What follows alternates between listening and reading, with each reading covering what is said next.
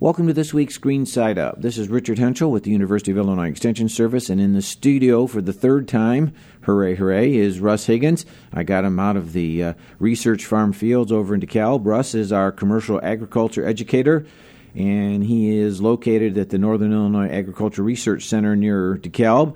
Hey, Russ, how you doing? I'm doing great today. Harvest is about to start. Well, uh, I could have kind of thought so. So we'll we'll we'll talk about that because that's kind of the main uh, main idea for today's today's program.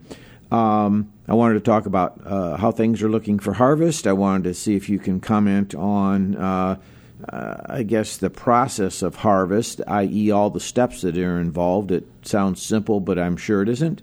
And then, just like in our, as I have spoken all summer uh, here on the show and in radio columns and in interviews, um, weeds. Um, they've just been extraordinary this year uh, and haven't given up. So I'd kind of like to know how, how well it's gone for the commercial farmer this year in, in getting that getting that handled. So you kind of alluded to it already. When do you think, say, what's going to be first, corn or beans, and when do you think we're going to start harvesting?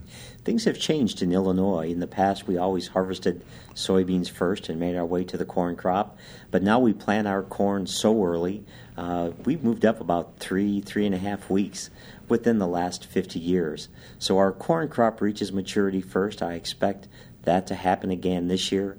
You'll see corn fields start to come out, and probably a good portion of the corn will be harvested before we work into our soybeans. Okay, so in terms of a time frame here, this is oh, give or take here the middle of September. So combines will probably hit the first fields on those early maturing varieties the end of the month, early October. I expect in days. In uh, days. Some okay. of the farmers will probably go out, pull some of their first corn out, try to make sure all their machinery is operating correctly, make sure all their grain drying equipment is functioning as well. Okay, so we just might as well go into part of my part of my interview questions here was so what's the what what's the steps? What's the process? Once the corn is, is harvested, and that's done with a combine, almost all the corn now in Illinois is harvested as grain. So the combine itself takes it off the cob. Uh, the kernels themselves are stored in the combine. The corn that's harvested, even in the best field conditions, normally only gets down to about 16% moisture. And that's really important because if we want to store grain, corn, long term, we have to get it down to 15% or below. And to do that, we normally have to dry it, and that requires quite a bit of natural gas. It costs approximately 4 cents to, produce, to reduce the moisture in grain by one point. That, of course, is dependent upon the, the fuel costs. And several years ago, when we had a wet harvest or the grain was wet when we harvested it, that can be pretty substantial. Okay, so now for a farmer, they can do that themselves on the farm. There's a, a number of farmers have on-farm setups where they can do the drying. As a matter of fact, if you drive the countryside and you see lots of steam going up in the air, that's what you're actually seeing. They force hot air through the grain mass, and that removes the moisture.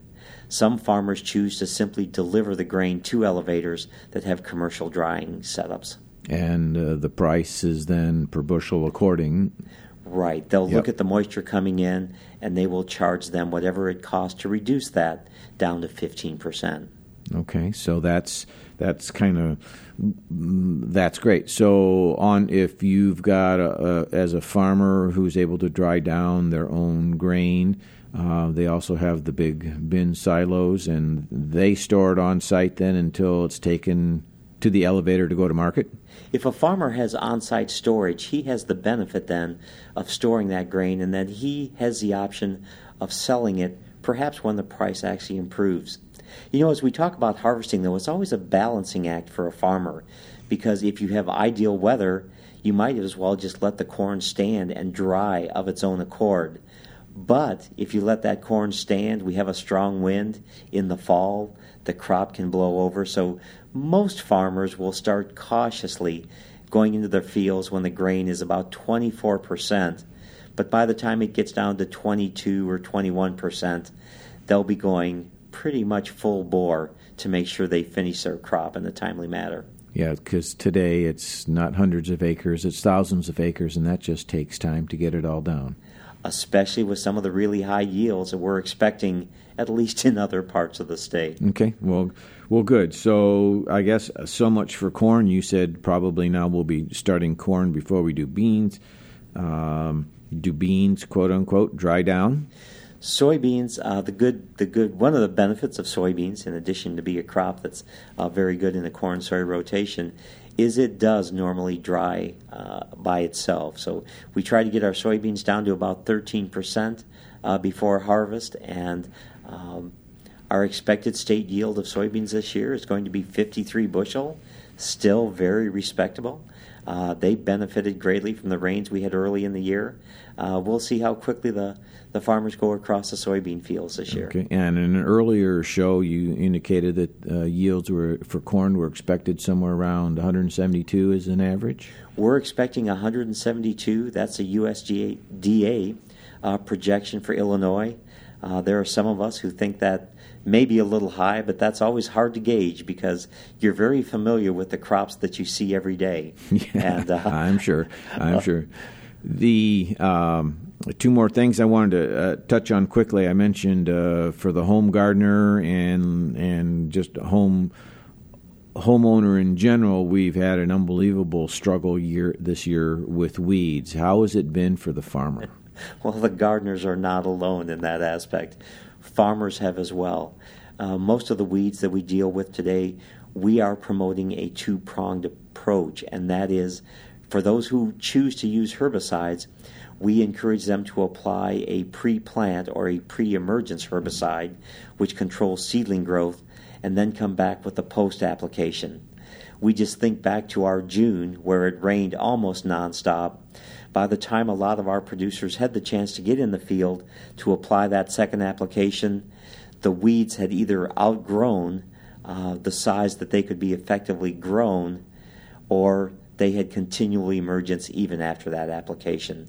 Because of that, if you drive the countryside, you'll see a number of weeds. Uh, this has certainly been a, a banner year for weeds, more so than in the recent past. Yes, uh, agreed. Again, it uh, my my motto is we typically go around and we deadhead our flowers. This year, I've been suggesting that we go out and deadhead the weeds before they set seed and and disperse that seed into the garden beds because uh, we haven't been able to keep the garden beds clean. So that's you know, that's a great. I wish we could do that on a field level. You know, just some of our pigweeds, our water hemps, and our palmers in different areas. Individual plants easily can produce anywhere from 250,000 up to half a million viable seeds per plant. So we're going to go a long way toward re- replenishing uh, the weed seed bank in some of our fields, and that's really not something we want yeah, to do. Not something we want to be proud of. Um, I would also share that uh, you know, uh, mom lives at on the old uh, family nursery, and I was down there and I stood in front of a horseweed that was more than two and a half times my height.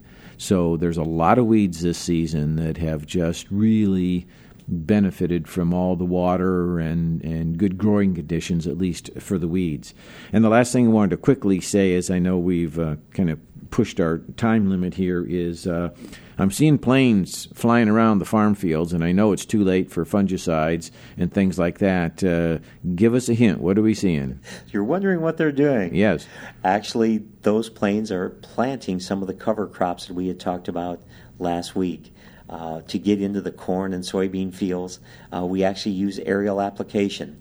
Uh, so they're dropping the cover crop seed into uh, the standing corn and soybean. And with any luck, we'll get a little bit of moisture and get that germination and give us another 10 to 15 days of growth before we get our cold weather. Well, that's, that's an excellent strategy given that we can't really go into the corn or soybean field any other way and get that seed down. So that makes all the sense. So thank you for that bit of information. Uh, we're out of time. Uh, this has been Richard Hentschel with this week's Green Side Up with Russ Higgins from the from the uh, Northern Illinois Agricultural Research Center. Always fun to have you here with me, Russ. Thanks so much, and we'll be back with everybody next week.